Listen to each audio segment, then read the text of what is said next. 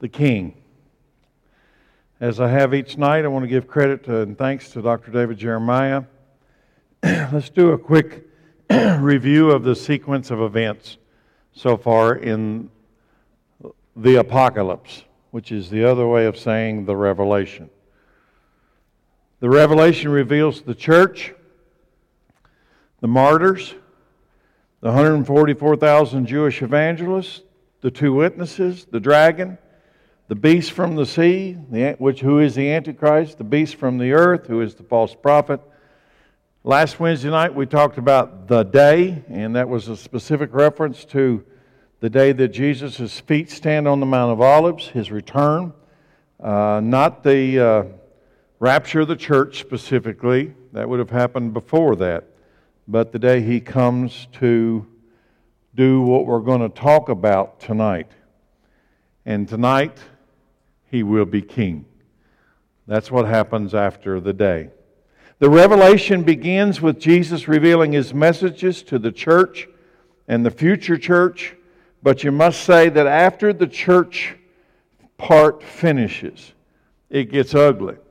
And that's what happens. I believe that is a comparison to the tribulation. Souls are martyred, 144,000 Jews are sent to preach the gospel to Israel. The two witnesses preach, and then they're killed by the Antichrist. The dragon comes, the Antichrist comes, the false prophet comes. The day comes, the day that some have been dreading, and the day that many have been anxiously awaiting. And then the king. The thing that makes the day, the day, is a king. And I want to explain something tonight. You're going to hear me say the word king, and you're going to hear me say the word kingdom. There cannot be a kingdom without a king. Wouldn't make any sense. So when you hear me say king, it is a reference to the fact that he has a kingdom. Revelation part 9, session 9, tonight, the king. Have you ever allowed your imagination to consider the Garden of Eden and what life would be like there? Kind of just pretend that we can close our eyes and think about the Garden of Eden. We have been given by God five senses. I want to begin tonight by thinking about those five senses of man in the garden paradise of Eden. what would it been like to be Adam and Eve? So, here's our five senses sight. What did it look like? What do you think it looked like to look across the garden? To look at the sky? Use your imagination. Sound. What did Adam hear? What were the sounds that went into his ears? Taste. What did the food taste like? We know he ate that the, the trees were there for food. He ate food. What did it taste like? Smell. What smells were in the air? Touch. What did it feel like the first time that Eve touched him or the first time he touched the nose of a lion? I don't advise y'all do that today. Here's where I'm going. They lived in paradise. They lived in a perfect world in the presence of the perfect God. They lived in perfect bodies and they ate perfect food and they breathed perfect, perfect air. And at least for a while, everyone, everything around them was perfect. We're not sure how long that lasted. Sounds like heaven, doesn't it? I mean, let's be honest. It kind of sounds like heaven. But here's where we're going tonight, so stay with me. But it wasn't heaven in the clouds, it was heaven here. And you would be amazed how many people who are Christians struggle with that sentence I just said. It sounds like heaven, doesn't it? But it's not in a faraway galaxy, far, far away, is it? It's here on this earth. Perfect people in perfect bodies, living in perfect peace with perfect nature in the presence of perfect God. If you can't imagine that, then I ask you a question tonight. if you're in the room tonight and in your mind you cannot comprehend this earth being converted into heaven. This earth being converted into the Garden of Eden. This earth becoming the dwelling place of God and us with Him in perfection. If you're in the room tonight and you struggle with that, I want to ask you to consider what the Apostle Paul wrote the church at Corinth. Now, bear in mind, Paul acknowledges the current imperfection of the world we live in, the suffering of the world we live in, but he announces something. Listen to it. Romans 8, verse 18. I'm going to pray before I read it. Father, tonight, as I have each night, I ask you to open our minds to understand the Scripture. And tonight, again, I ask you, in Jesus' name, to impart the knowledge of the kingdom in our minds, in our hearts, for the glory of your name and for the souls of man. In Jesus' name, amen. Paul says, Yet what we suffer now. So there's suffering on the earth, right? He's not denying any of that. What we suffer now in the fallen world is nothing compared to the glory he will reveal to us later.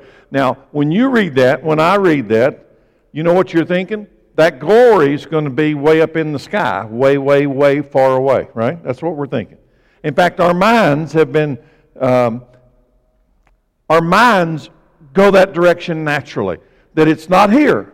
That, that what we suffer now is nothing compared to what he's going to reveal to us later. Well, that's heaven in the heavenly realms in the third heaven. You got to go out past the stars. You got to go out past the Milky Way. You go out, go. Out, you got to pass the Hubble telescope.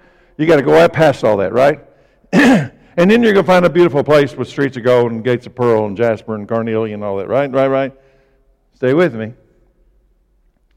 He says, for all creation. That's everything that's created. And can I say that's everything? For all creation is waiting eagerly for a future day when God will reveal who his children really are. Not who they think they are, but who they really are. And by the way, they'll be the ones whose names are written in the Lamb's Book of Life. If your name's not in that book, you're out. That's who his children really are. Verse 20, against its will all creation, there's that word again, was subjected to God's curse. When, where, where, where's the curse coming? It's coming in the garden. It's coming in the beginning. So the garden is the perfect world on earth, right? It's subjected to the curse, but we, but with eager hope, the creation, there's the word again, looks forward to the day when it, creation, will join God's children. So it's not just the future of people, it's the future of the creation that the people live in. What are we doing? It says, But with eager hope, the creation looks forward to the day when it will join God's children in glorious freedom from what? What's the freedom from? This is not just people. Is it people? Yeah, but it's not just people. Did you notice it's the creation which the people are going to live in? It's glorious freedom from death and decay. Ooh, that would change everything. Basically, you can throw this thing away. Time becomes of no meaning. Because what? Because nothing ages, nothing decays. For we know, for we know that all creation has been groaning as in the pains of childbirth right up to the present time. That's what he says. Groaning. What's that mean, groaning? It's not the way it's supposed to be. Creation has been subjected to the curse. What's the curse? Death and decay. What's our problem? Death and decay. What happens when you undo death and decay? Just, just step back and say, God can flip a switch and turn off death and turn off decay. Just flip them off. Everything would change, wouldn't it? All creation is groaning, eagerly waiting for the present earth, listen, the present earth to be recreated into its former Garden of Eden glory. Is that possible? Does the Bible tell us of such a time on this present earth? Now, I told you already, most church people, and I don't want to say most, a lot of church people really struggle with this. Tonight, I'm going to tell you, some of you are going to have a paradigm shift, which is one option, or you're going to leave mad. That'd be the second option. Okay? I'm ready for both of them. I'm going to say it again. Is it possible? Does the Bible tell us, not, not your opinion, not what your preacher told you when you grew up, not what somebody said, what does the Bible say? Because tonight I'm just going to read the Bible. What does it say about the present earth being recreated? If Revelation 19, which is what we talked about last Wednesday, tells us about the day, the day when he touches down on earth, then Revelation 12, uh, 20 tells us about the day that the king will become king over a kingdom.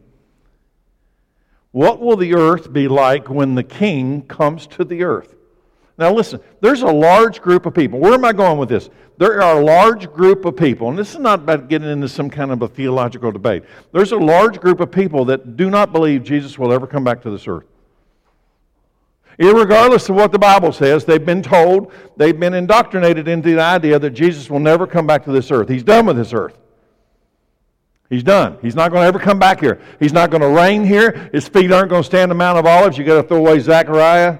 It's all figurative language. Is he going to come back here? Because tonight, this picture of the king and the day all hinges on the idea that the king is coming here to take over and create a kingdom here. So here we go.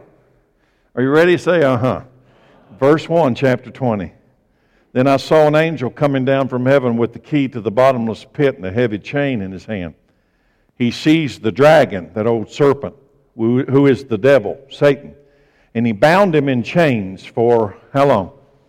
A thousand years. The angel threw him into the bottomless pit, which he then shut and locks. So Satan could not deceive the nations anymore until the thousand years were finished. Afterward, he must be released for a little while. Then I saw thrones, and the people sitting on them had been given authority to judge. And I saw the souls. I saw the souls. Don't, don't forget that one. Of those who had been beheaded for their testimony about Jesus and for proclaiming the Word of God. What got those souls in trouble? what is it that's still getting souls in trouble? What? Their testimony about Jesus and the Word of God. The testimony of Jesus and the Word of God to get you in trouble. It's getting them in trouble in this Revelation 20. They had not worshipped the beast or his statue, nor accepted the mark on their forehead or on their hands. And who? who? They all came to life again. Who's coming to life again? Those who got in trouble, the martyrs who got in trouble for the testimony and the Word of God. They all came to life again. And what? They reigned with Christ. Where are they going to do that at? And how long? For a thousand years. This is the first resurrection. And please don't jump the parentheses. This is the first resurrection. The rest of the dead did not come back to life until the thousand years had ended. Blessed and holy are those who share in the first resurrection. For them, the second death holds no power, but they will be priests of God and of Christ and will reign with him. There it is again, a thousand years. When the thousand years have come to an end, Satan will be let out of his prison. Six times in seven verses, you find this specific description of time. Thousand, a thousand years.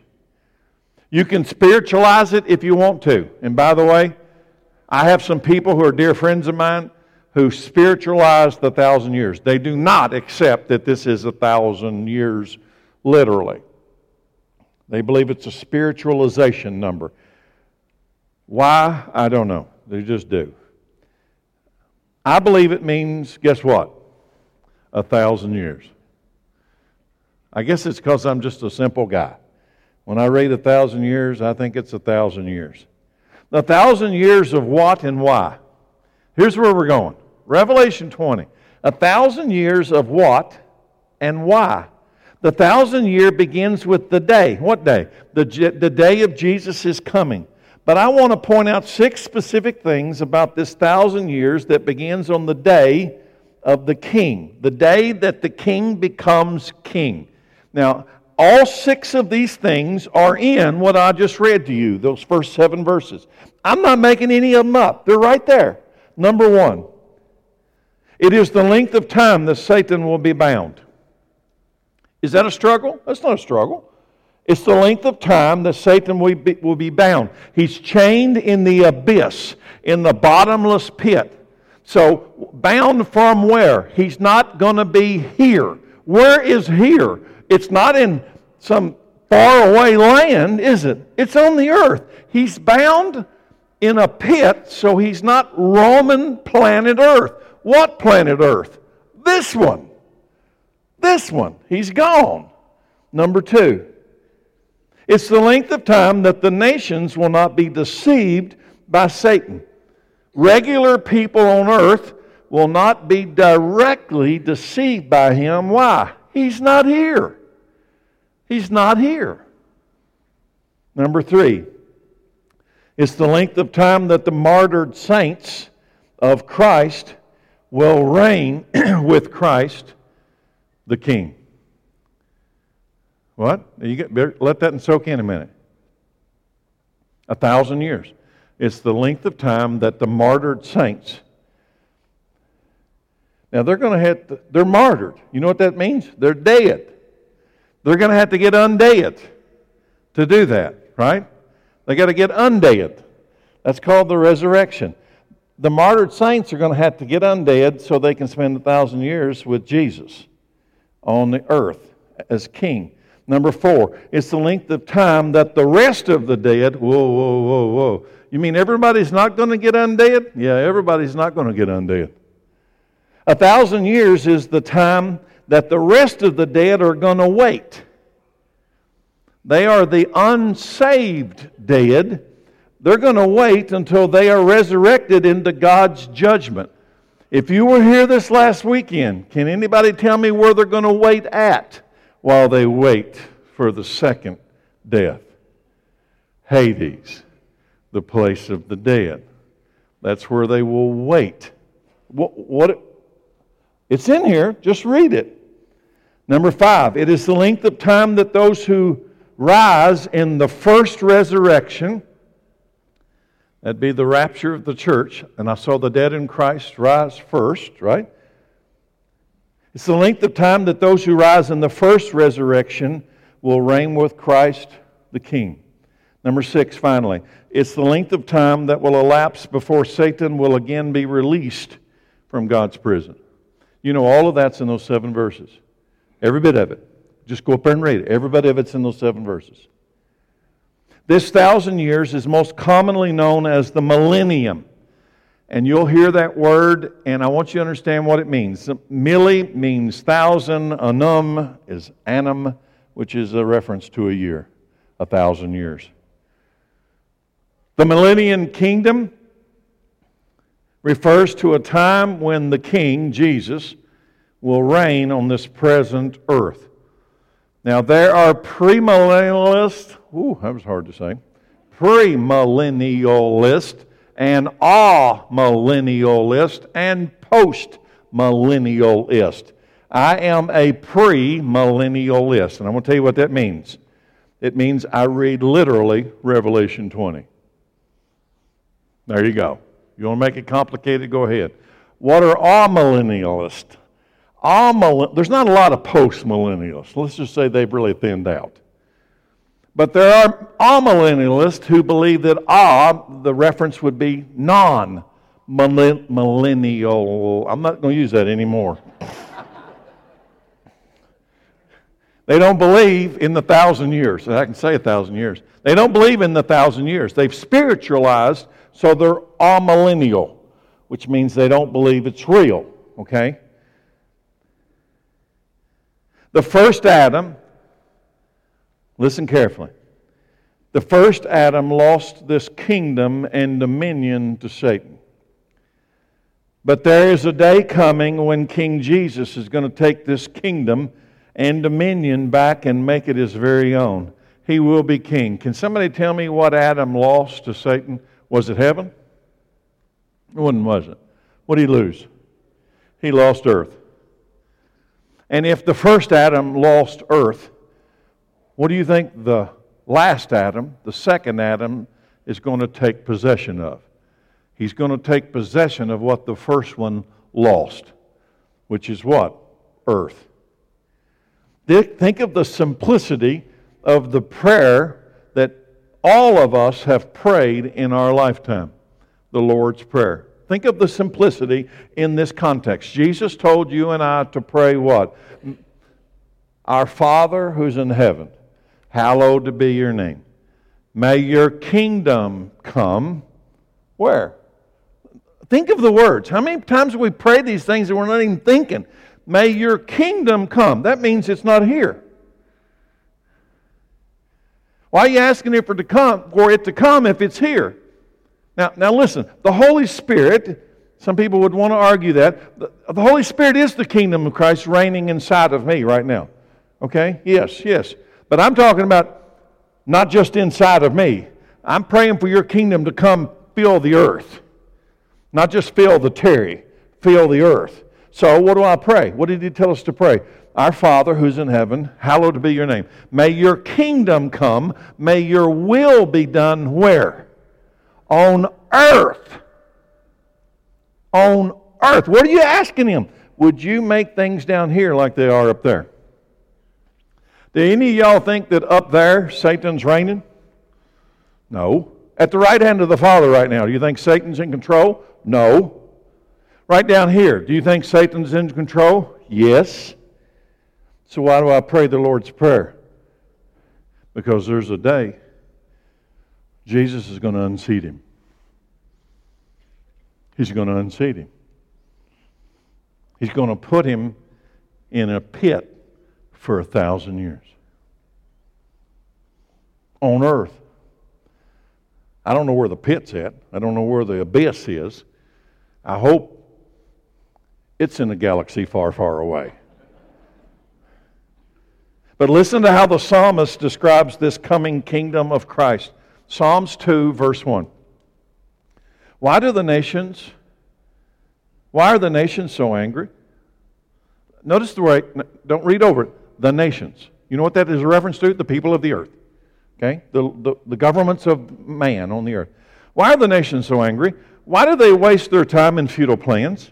The kings of the earth prepare for battle. The rulers plot together against the who? Who, who are the people of the world plotting together against? Against the Lord. And notice the next thing against his anointed one. Well, anybody have to guess who that is? Against Jesus. Let us break their chains, the people of the earth say. Whose chains? God's chains. Let us be free to live out our immoral lives without restrictions. Let us break their chains, they cry, and free ourselves from the slavery of God, as if God is an unfair master. But the one who rules in heaven laughs. The Lord scoffs at them. Then in his anger, he rebukes them, terrifying them with his fierce fury. For the Lord declares, Here it comes, here it comes. I have placed my chosen king on the throne. Where? In heaven? No, in Jerusalem, on my holy mountain. Notice he uses the word my holy mountain. The king proclaims the Lord's decree. The Lord said to me, You are my son. Today I have become your father. Only ask, and I will give you what? The Son, Jesus, all he has to do is look at the Father and ask, and I will give you what? What's, what's God the Father going to give Jesus the Son? What's he going to give him? I will give you the nations. Where?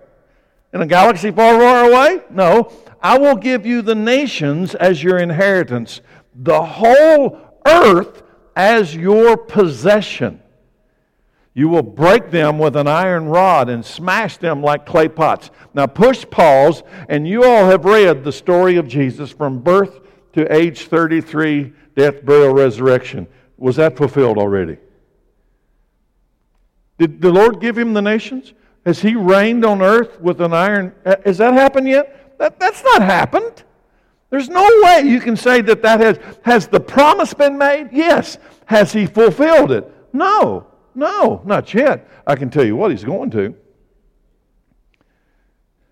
When the angel Gabriel, you've heard me quote this a thousand times, when the angel Gabriel came to Mary, the kingdom and the king were clearly defined on the present earth, not in a galaxy far, far away.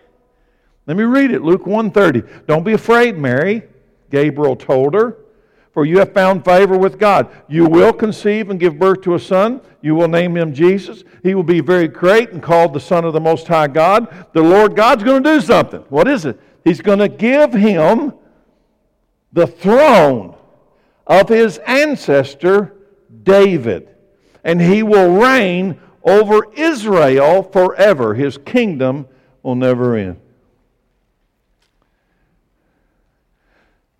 So let's push pause again. Why do so many people struggle with the idea that Jesus is going to come back to this earth and take over? Go back to Daniel. The prophet Daniel describes it in incredible detail. 500 years before Jesus is born in Bethlehem. And he interprets the dream of King Nebuchadnezzar. So, who's, who, who did God reveal this to? Not Daniel, not in this text. He revealed the dream to Nebuchadnezzar. But he interpreted the dream, interpreted the dream through Daniel. But the dream itself was King Nebuchadnezzar, a Gentile, the king of Babylon. What is the dream? Here we go. Daniel 2:29. While your majesty was sleeping, you dreamed about what? Coming events. That's future stuff. He who reveals secrets has shown you what is going to happen. What's going to happen? And it is not because I am wiser than anyone else that I know the secret of your dreams. That's what Daniel says. But because God wants you, King Nebuchadnezzar, to know and understand what was in your heart when you had that dream. In your vision, Your Majesty, you saw standing before you a huge shining statue of a man. It was a frightening sight. The head of the statue was made of gold was made of fine gold. Its chest and arms were silver. Its belly and thighs were bronze. Its legs were iron. And its feet were a combination of iron baked with clay. Now, push pause. If you read the story, you know what's interesting is that Nebuchadnezzar didn't tell Daniel his dream. He called all the astrologers and the magicians in to tell him the meaning of the dream, but Nebuchadnezzar didn't trust anybody.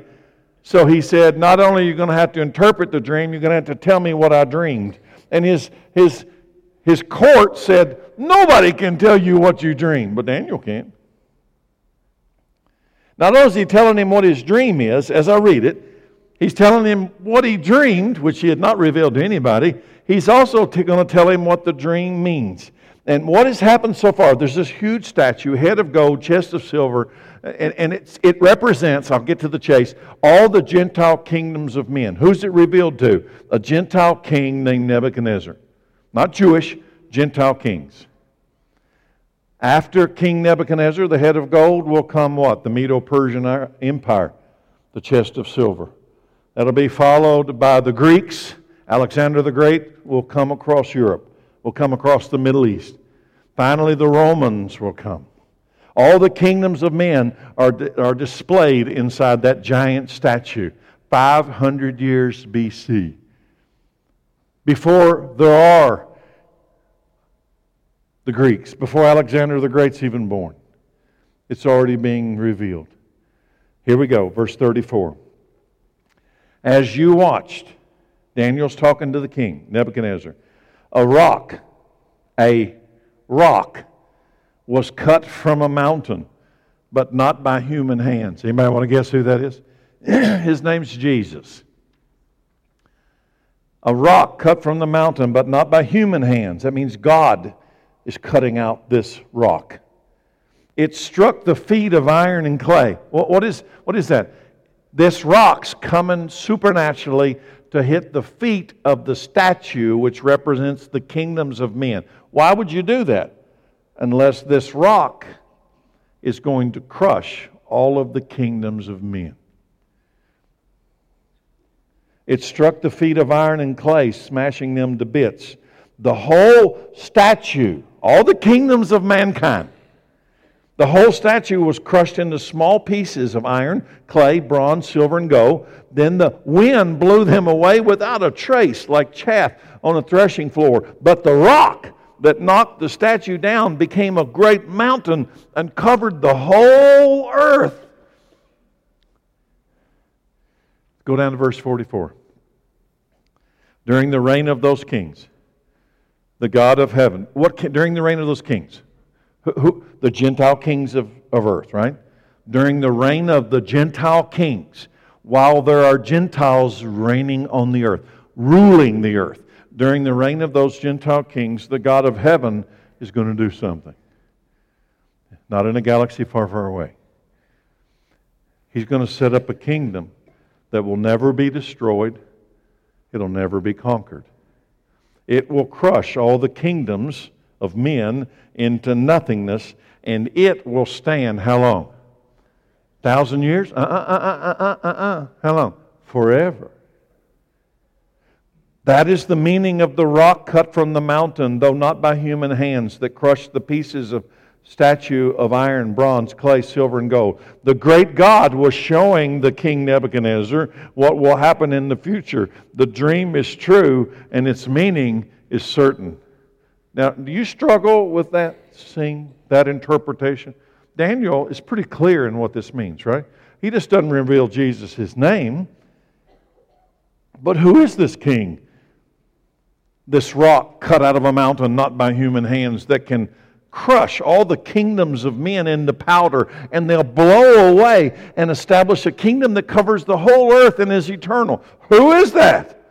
His name's Jesus. Nobody else could feel this. It's him. King Nebuchadnezzar heard Daniel's interpretation, and you know what he did? He believed it. Read the story. He bowed down to Daniel. Now, you might not think much of that until you understand that Daniel's a slave. Nebuchadnezzar is the world superpower. And the most powerful man in the world bows down to a Jewish slave. Why? Because in his heart he knows that God has told me the future. And yet today, all these years later, there's a lot of people still struggling. This is coming. This is coming. This is still this is not fulfilled. Not yet. It's going to be. Do you want more proof? The prophet Isaiah said this, Isaiah 9. We, read it every Christmas, kind of like the Lord's Prayer. I wonder if people are listening to the words out of their own mouth. Isaiah 9 6 For a child is born to us, a son is given to us, and the government will rest on his shoulders. What government? Where? The government's going to rest on his shoulders, and he'll be called Wonderful Counselor, Mighty God, Everlasting Father, Prince of Peace. His government and his peace. So when he brings the government, listen, you got to connect them. When his government is initiated, peace is coming. His government and his peace will never end. He will rule with fairness and justice where? In a galaxy far, far away? No. He will rule with justice and fairness from the throne of his ancestor David. For how long? Thousand years? Uh-uh. Thousand years is the warm up. Forever. The passionate commitment of the Lord of Heaven's armies will make this happen. Don't bet against it. It's going to happen. What government wants, is going to rest on his shoulders? Can the average church person answer these questions? What government's going to rest on his shoulders? His government and his peace will never end. What government? Where? He will rule with fairness and justice on the throne of David for all eternity. David's throne is not in heaven. Does anybody in the room believe David's throne's in heaven? If you do, you got to show me where that's at because it's not in here. David's throne is in Jerusalem. It's not in heaven. So when the angel Gabriel and the prophet Isaiah announced that Jesus is going to reign on David's throne, it is not in a galaxy far, far away. It's here. God is passionate and He will make this happen. In fact, the only remaining question is when. Because when it starts, it will never end. Listen, a lot of you are struggling with the idea that, well, there's going to be a thousand year reign on earth, but then all of these references are eternal. Listen, when it starts, it doesn't end. There's not going to be a start and then he's unseated or impeached or steps down. No, when he, when he takes his seat on David's throne, when he assumes control of planet Earth and Satan is gone. In fact, after a thousand years, Satan will be released for a season, but Jesus remains the king for the season. And after the season, what happens to Satan? You know what happens. He goes to hell. Right? So it is an eternal kingdom. When it begins, it is eternal. It has a thousand years, and I don't want to get ahead of myself because I'm going to reveal the next session. So I'll stop there.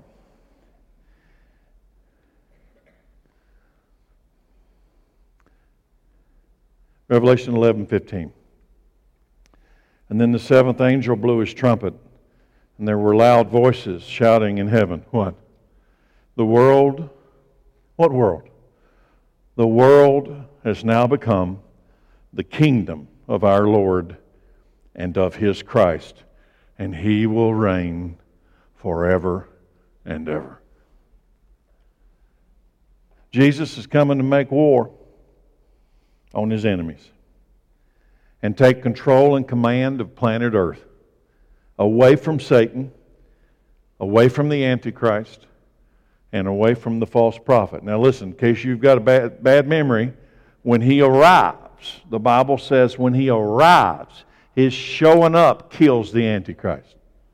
Right? And when I say kills the Antichrist, the Antichrist and his sidekick, the false prophet, are both going into the lake of burning sulfur upon the arrival of Jesus. It's in the scripture. Satan doesn't follow them, not yet. He's got a pass for at least a thousand years and plus that season, however long that season is at the end. But when Jesus comes, understand, Who's reigning on the earth when Jesus comes? The Antichrist. Who's going to stop reigning on the earth? The Antichrist. Jesus will win, and Jesus will reign on this present earth for a thousand years. Revelation 19, verse 15. From his mouth came a sharp sword to strike down what? The nations. Who are they? Who are they? It's just, some people, I know what people look at me and say, it's just figurative language. It's figurative language. It doesn't mean anything. I respectfully disagree. He's coming with a sharp sword to strike down the nations. He will rule them with an iron rod. He will release the fierce wrath of God the Almighty like juice flowing from a winepress. Is there some figurative language in Revelation? Yes, there is. Is everything in Revelation figurative? No, it's not. It's not. On his robe at his thigh was written this title King of Kings and Lord of Lords. So let's ask some questions. What nations is King Jesus striking down? Is it Luke Skywalker in the galaxy far, far away? Will everyone be dead, or will some from other nations survive his arrival? You want to get deep? Here we go. Will everyone be dead? He comes to strike down the nations. Is everybody going to die? King over, King of kings. What kings? Lord of lords. What lords? He's king over the kings. Who's the kings he's king over? He's Lord over the lords. Who's the Lord? He's Lord. Who, who, who's he over? Zechariah 14. I told y'all we are going to go deep tonight. Zechariah 14. Then the Lord will go out and fight against those nations.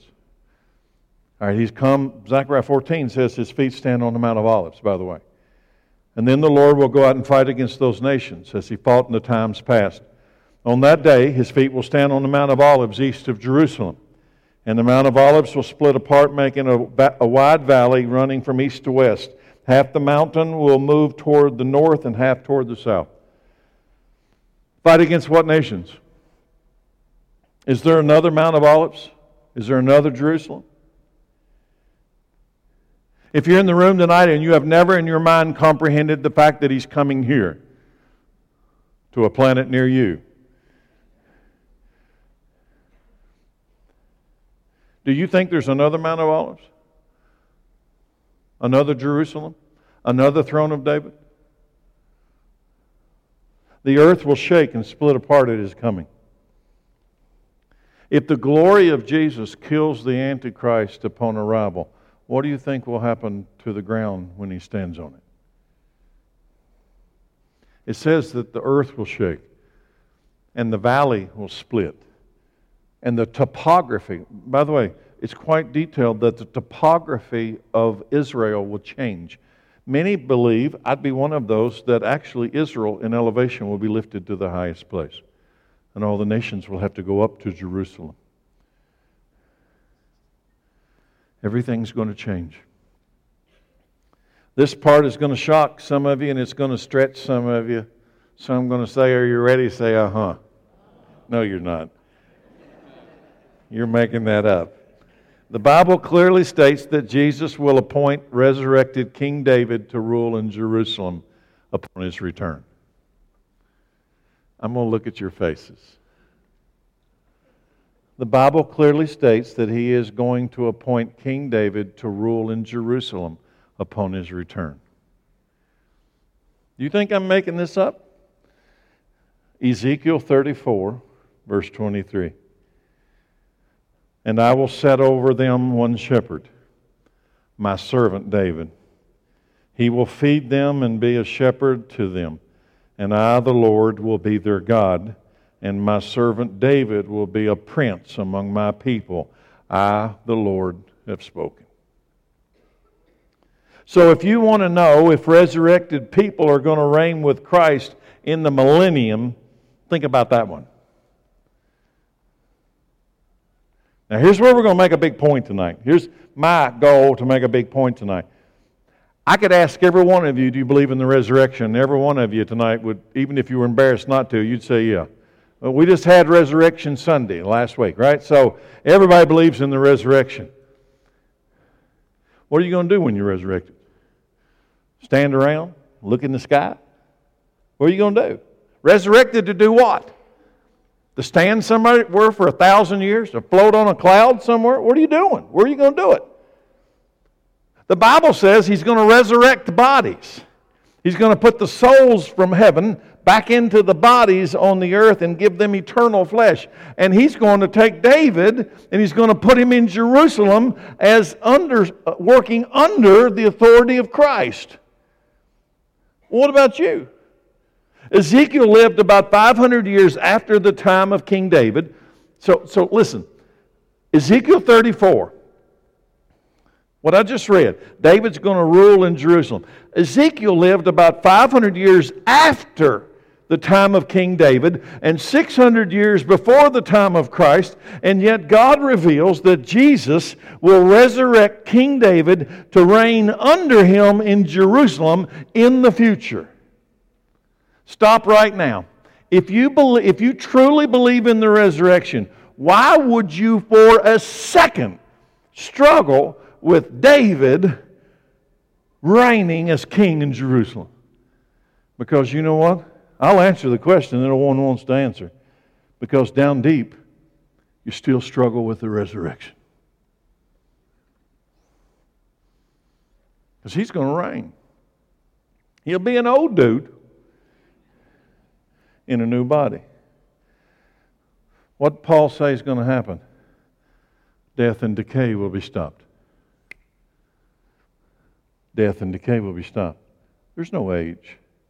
when death and decay. All creation is groaning in eager expectation, waiting the day that death and decay, he turns it off. He turned it on. You think he can't turn it off? Do you think you're going to be resurrected as a spook? Casper the friendly ghost? Or do you think you're going to be resurrected into a glorified, eternal human body like Adam had in the garden before sin? Like Eve had in the garden before sin? Some would say, well, that's great, Terry. King David is back in his resurrected body, reigning in Jerusalem, but what about me? What's my job? Daniel talks about this as well. Daniel 7:15. I Daniel was troubled by all I had seen, and my vision my visions terrified me. So I approached one of those standing beside the throne and asked him what it all meant. I don't know why that tickles me, but you know what? What Daniel saw would make most people leave town. I mean, he saw things unspeakable. So he's, his words is so I approached one that was standing beside the throne and asked him what it all meant. He explained it to me like this These four huge beasts represent four kingdoms that will arise from the earth. But in the end, after those Gentile kingdoms, but in the end, the holy people of the Most High will be given the kingdom and they will rule forever and ever. Who are they? Who are these holy people of the Most High? Because look what he says. In the end, church, listen to me.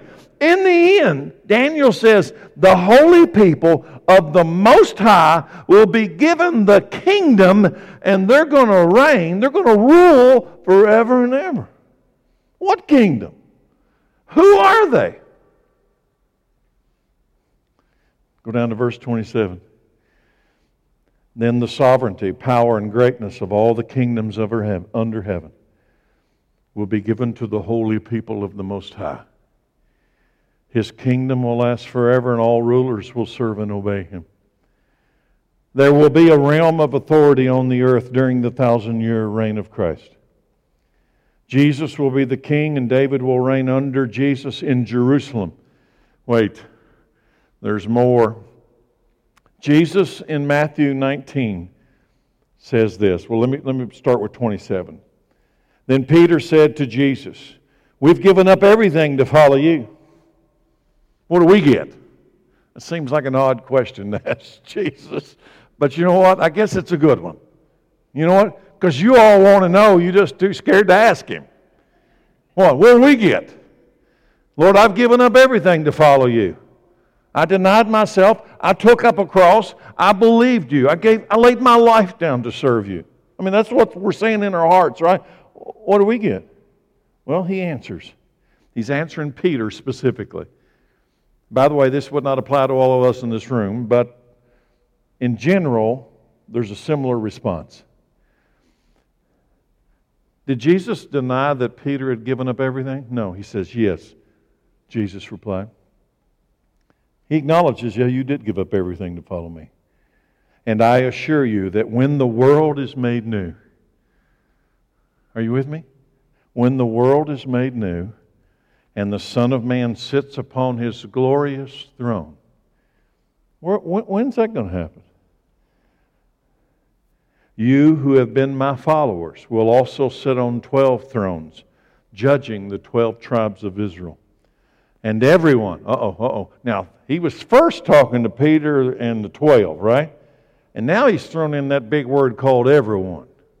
And now everyone who has given up houses or brothers or sisters or father or mother or children or property for my sake will receive a hundred times as much in return and will inherit eternal life. When are you going to get that? Where, where are you going to spend it? that reward. A hundred times what you gave up. Where are you going to spend it? He, he's writing you a check. Where are you going to cash it? In a galaxy far, far away? Where's, where's this happening? Where are, the, where are the 12 apostles judging the 12 tribes? You've always thought that was in heaven, didn't you? Where is this happening? Uh, when, when I say heaven, you think not here, somewhere else. But many who are the greatest now will be the least important then. Those who seem least important now will be the greatest then. Peter was a Jew from the seed of Abraham, an apostle of Jesus. And Jesus told him what? He will sit on one of the 12 thrones, judging the 12 tribes of Israel, judging the Jewish people. Peter's going to sit on one of the 12 thrones, judging the 12 tribes. Listen carefully. The word judging in that context does not mean what judging means to you and I. Judging is not their eternal salvation judging. Judging means what? He's the ruler. What were the judges in the Old Testament? What was Samuel? He was a judge. When he said when it was when the term judge was used in the Old Testament, it's a reference to like your governor or your leader, the prime minister, whatever. You're, you're the head of that government organization. So the 12 apostles are going to be the governing authority over the 12 tribes of Israel. The apostle Paul, the apostle to the Gentiles, describes the role of the resurrected and glorified church in the millennium kingdom of Christ. I'm laughing because if you think you were struggling earlier, wait till this one. What about the Gentiles? So the, the, the 12 apostles are going to sit on 12 thrones, reigning over the millennial reign of Israel on earth. More than likely in Jerusalem. What about us Gentiles? The Apostle Paul is the apostle to the Gentiles, right? To the Gentiles. He describes the role of the resurrected and glorified church in the millennial kingdom of Christ. He's writing this to whom? The church at Corinth. They are Gentiles. Here's what he says 1 Corinthians 6 2. Don't you realize that someday we believers are going to judge the world? And since you're going to judge the world, can't you decide even these little things among yourselves? You know what that comment was? That Christians were suing Christians? And he's saying, Y'all are idiots. If you're a Christian suing another Christian, you're an idiot. You should settle it or give in. He said, Don't you realize one of these days you're going to judge the world? What? What do you mean? The word judge doesn't necessarily mean final judgment, it's a term of ruler. No more war. How's that sound to you? You can't have a Garden of Eden on earth without, with war, right? So let's kind of change gears a little bit. Jesus is king, he's established a thousand year reign. Is there going to be peace? Will they fight him as king? Will they rebel against him as king? Isaiah 2 2. In the last days, the mountain of the Lord's house will be the highest of all. That's why a lot of people believe that when Jesus comes, Jerusalem will rise geographically. I don't know how that would work. I just, if he made the whole universe, he can raise up Jerusalem. Right? In the last days, the mountain of the Lord's house will be the highest of all, the most important place on earth. It'll be raised above the other hills, and people from all over the world will stream there to worship. People from every from many nations will come and say, Come, let us go to the mountain of the Lord, to the house of Jacob's God. There he will teach us his ways, and we'll walk in his paths. For the Lord's teaching will go out from where? From Zion. His word will go out from Jerusalem. Why? Why? How? Because he's here. He's here. His teaching. People are traveling to Jerusalem. What? To see the Wailing Wall? No, they're traveling to Jerusalem because he's here. The Lord will mediate between nations and will settle international disputes. He's the king. He's mediating between the nations of the earth. He, they will, the nations will hammer their swords into plowshares and their spears into pruning hooks. Nations will no longer fight against nation or train for war anymore. It'll become an agricultural earth. Did you catch what they're turning their war machines into agricultural tools? Now, I'm going to tell you, I imagine the millennial reign of Christ and the eternal kingdom on the new earth to be agricultural. Yes, I do. I believe people are going to have a piece of land. And I think you're going, it'll be the Garden of Eden. You will sit, you will, uh, it'll be agricultural. It was that way in the garden. What did Adam get called to do? Tend the garden, eat its fruit. Nobody's going to come in and take your garden away. They will hammer their swords into plowshares. What do you need plows for? And it won't be some of y'all thinking, oh, I remember when I was a kid, I raised a bike and I hated it, I hated it, I hated it. Don't tell me about agriculture. I chopped out a tobacco patch. Don't tell me, oh, no, that's hail. That's hell. That's not heaven.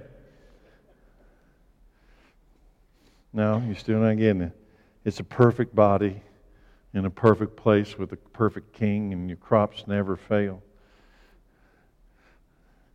and He puts inside of you the desire to do what you do, and you do it because you love to do it, not because you got to do it.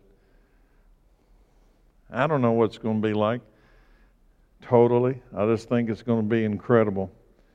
No war, peace between nations. And here we go. This is crazy. This is crazy good. Peace between nations and peace with the created world. Isaiah 11, 1. Out of the stump of David's family will grow a shoot. Yes, a new branch bearing fruit from an old root. And the Spirit of the Lord will rest on him the Spirit of wisdom and understanding, the Spirit of counsel and might, the Spirit of knowledge and the fear of the Lord. He will delight in obeying the Lord. He will not judge by appearance nor make a decision based on hearsay. Who is this guy? He's Jesus. He will give justice to the poor and make fair decisions for the exploited. The earth will shake at the force of his word, and one breath from his mouth will destroy the wicked. He will wear righteousness like a belt and truth like an undergarment. In that day, what day? When he's here, when he arrives, in that day the wolf and the lamb will live together. Well, they live together now, but for a little while, and then there's one left. They eat. But in that day, the wolf and the lamb will live together. The leopard will lie down with the baby goat. The calf and the yearling will be safe with the lion, and a little child will be able to lead them. The cow will graze near the bear. The cub and the calf will lie down together. The lion will eat hay like a cow. The baby will play safely near the hole of a cobra. Can you see that? Mom, I got a cobra. Look. Yes, a little child will put his hand in the nest of deadly snakes without harm. What's happening? Jesus is here. Nothing will hurt or destroy in all my holy mountain. For as the waters fill the sea, so the earth, so the earth will be filled with people who know the Lord. In that day, here it comes the heir to David's throne will be the banner of salvation to the world, to all the world. The nations will rally to him, and the land where he lives will be a glorious place. For how long? A thousand years. Will there be people born on the earth during these thousand years? I don't have a lot of time to go in detail, so hang on. Will there be people born on the earth during these thousand years? Yes. Born to whom? Because that becomes the logical question. Not to people in resurrected bodies, but what about those who did not die in the tribulation, referred to in these scriptures tonight as the nations? Will some from the nations survive? Yes. There will be survivors of the tribulation. And yes, I believe the survivors of the tribulation, though they may not be great numbers, they will have children during the thousand year reign of Christ. And life expectancies from these people will be incredible. Let me read it to you Isaiah 65. No longer will babies die when only a few days old. No longer will adults die when they have lived, when they, before they have lived a full life. No longer will people be considered old at a hundred. Only the cursed will die that young. In those days, what days? I believe this is a reference to the millennial kingdom of Christ. In those days, people will live in the houses they build and eat the fruit of their own vineyards. There's another one of those places where I believe it'll be an agricultural world. They'll live in the houses they build, and they'll have their own vineyards. Unlike the past, invaders will not take their houses or confiscate their vineyards, for my people will live as long as trees. And my chosen ones will have time to enjoy their hard won gains.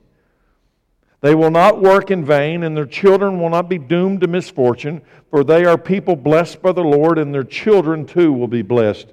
And I will answer them before they even call to me. While they are still talking about their needs, I will go ahead and answer their prayers.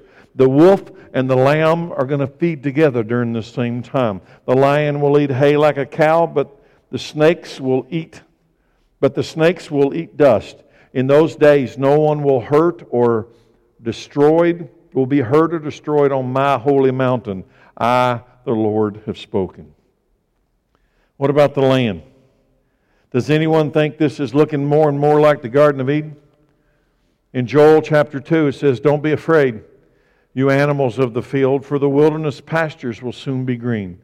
The trees will again be filled with fruit. Fig trees and grapevines will be loaded down once more. Rejoice, you people of Jerusalem. Rejoice in the Lord your God, for the rain he sends demonstrates his faithfulness. Once more, the autumn rains will come, as well as the rains of spring. The threshing floor will again be piled high with grain, and the presses will overflow with new wine and olive oil. What's happening on earth? Jesus is here, and the animals like each other, and people like each other, and the crops are yielding, and this rain comes exactly when you need it. It's like what? It sounds like the Garden of Eden. Isaiah 35 Even the wilderness will and desert will be glad in those days. The wasteland will rejoice and blossom with spring crocuses. Yes, there'll be an abundance of flowers and singing and joy. The deserts will become as green as the mountains of Lebanon, as lovely as Mount Carmel or the plains of Sharon. There the Lord will display his glory, the splendor of our God. So I close with this the king. He will stand on the Mount of Olives and take his seat on David's throne in Jerusalem. Satan will be put in prison for a thousand years, and the earth will be totally changed by two events. What are the two events? Jesus is here, Satan's gone. Two things. That's all it takes. You and I will have returned with Jesus to this present earth and watch as Jesus turns this earth into a Garden of Eden. At the end of the thousand years, there will be a final resurrection of the lost. At the end of the thousand years, there will be a final resurrection of the lost. The lost.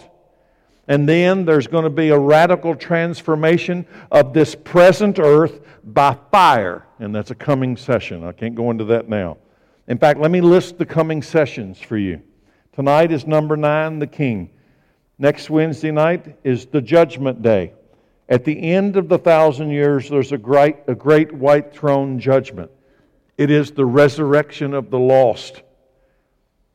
After that will be number 11, revealing the reality of hell. What is it? The place of the eternally lost. And the final session will be what?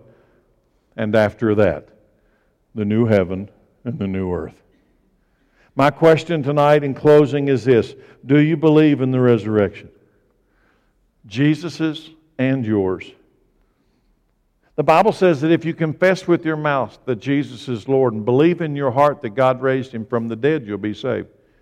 Believe in your heart that God raised him from the dead. If he raised him from the dead, he's going to raise you from the dead. Do you really believe in the resurrection? What are you going to do when he raises you? Verse 6, Revelation 20. Blessed and holy are those who share in the first resurrection. I'm going to give you a picture of that. When the loud trumpet comes at the rapture, this is the reference to the first resurrection. What? The dead in Christ are going to rise. Blessed and holy are those who share in the first resurrection. Why? For them, the second death holds no power. There is no second death for you. They will be priests of God and of Christ, and they're going to reign with Him for a thousand years. If you're raptured, if you're raptured, That's called the, the first resurrection. If you're raptured, if, your de- if, if your grandmother died and she's in the ground, she's a believer, and, and he comes tonight, we and grandma going to rise, going to get glorified bodies. We're going to go to be with him. Tribulation to take place on earth. We're coming back in glorified, resurrected bodies. We're going to reign with him for a thousand years as he recreates the earth into the Garden of Eden. Somebody say hallelujah. Can you see it?